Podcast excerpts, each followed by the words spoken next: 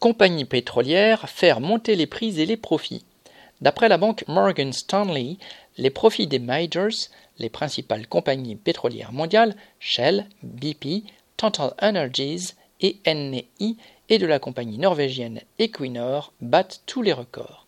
Ces cinq entreprises ont accumulé 23,7 milliards de dollars de bénéfices nets en 2021 et détiennent entre leurs mains la somme gigantesque de 93 milliards de dollars de cash flow libre, c'est-à-dire d'argent disponible pour être réinjecté dans la sphère financière.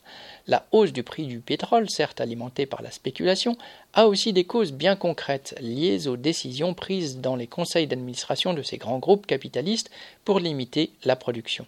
En effet, les investissements des compagnies pétrolières et gazières, qui s'étaient effondrés en 2020, n'ont pas redémarré. Malgré la hausse des prix du baril du pétrole, ils seraient restés inférieurs de 20% par rapport au niveau atteint avant la crise sanitaire. Les découvertes de nouveaux gisements sont tombées en 2021 au plus bas niveau observé depuis la Deuxième Guerre mondiale.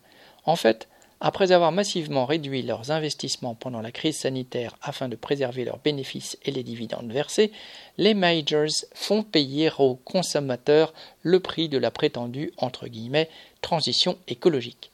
On ne pourra les empêcher de faire régner leurs lois sur l'ensemble de la société qu'en se battant pour exproprier purement et simplement leurs actionnaires et placer ces entreprises sous le contrôle des travailleurs. Sacha Camille.